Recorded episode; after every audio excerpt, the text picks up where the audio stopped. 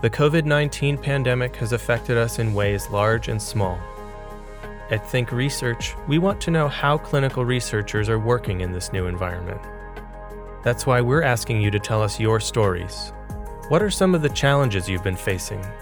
Have you changed your focus or started a new project? Using the Voice Memo app on your smartphone, record yourself talking about how your clinical research has been affected by the pandemic.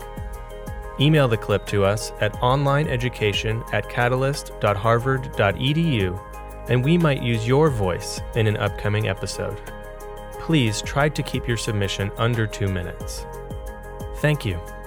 We look forward to hearing from you and sharing more stories from the clinical research community.